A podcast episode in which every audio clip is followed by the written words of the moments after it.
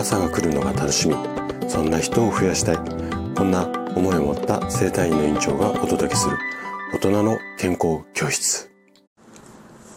おはようございます。高田です。皆さんどんな朝をお迎えですか？今朝もね、元気で心地よい、そんな朝だったら嬉しいです。さて今日はね、はちのつく日で健康ハッピーデーです。いつものスタイフのリスナーさんだけではなくて、えー、三軒茶屋青葉生体院の恋のニュースレターとしてもお届けをしていきます。さて今日もね、あの症状についてお話をしていくんですが、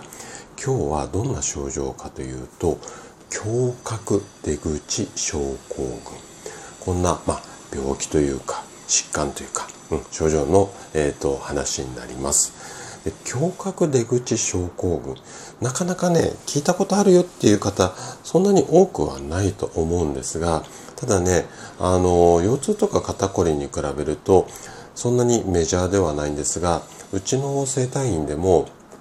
そうですね、月に数名はあのご相談いただく、そんな症状になります。じゃあこちらの症状についての、まあ、よくある質問について、えー、と今日はお答えしていこうかなというふうに思います。最後まで楽しんで聞いていただけると嬉しいです。じゃあ早速ここから本題に入っていきましょう。まず一つ目の質問ですが、胸郭出口症候群とはどんな病気ですか？うん、まずここからいきたいと思います。で、手だったりこう腕ですよね、ここにこういろいろこう神経っていうのが通っているんですが、この神経だとか、あとはね血管も通ってるんですけどね、この血管とか神経が胸郭出口っていう、こう鎖骨のちょっと上のあたりの部分があるんですが、このね狭い隙間を通っているんですね。で、この狭い隙間がゆえに圧迫されてしまう。それで圧迫が原因で肩から指先っていうか手先の方に、まあ、痛みだったりしびれだったりだるさで、ひどくなると握力が低下したりだとか、目の、あの手がむくんでしまう、こんな症状が出てしまうっていうのが胸郭出口症候群、こんな病気になります。で、女性よりあごめんなさい男性より女性の方が、まあ、いろんなデータあるんですが、約さんばいぐらいかかりやすいっていうふうに言われていて、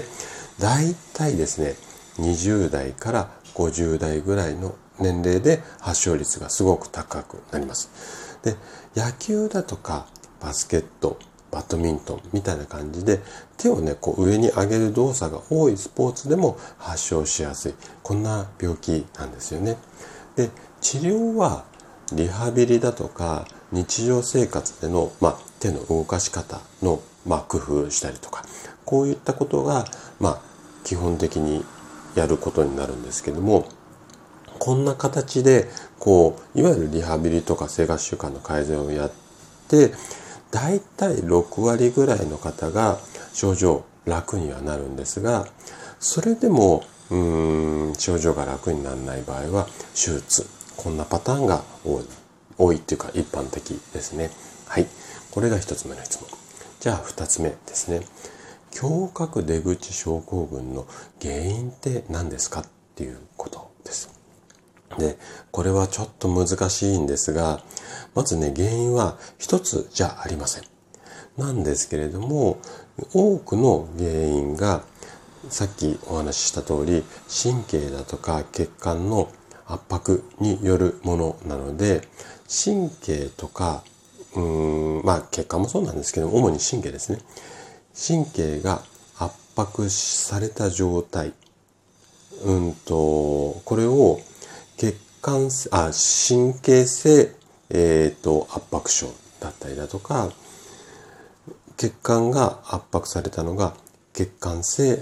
あの圧迫症みたいな感じで、まあどっちもどっちで一緒みたいなもんなんですけども、要は一つの原因、大きい原因としてはやっぱり圧迫されてしまう、これが大きな原因となります。じゃあなんで圧迫されちゃうのっていうところを突き詰めると、人それぞれいろんな原因が出てくる、まあこんな感じですね。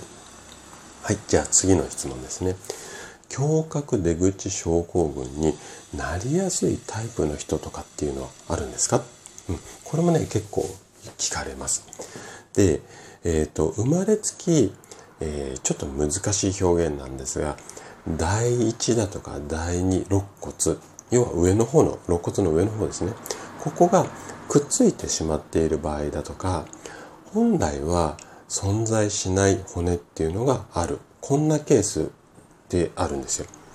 こういった場合っていうのはあのこの病気になりやすいです。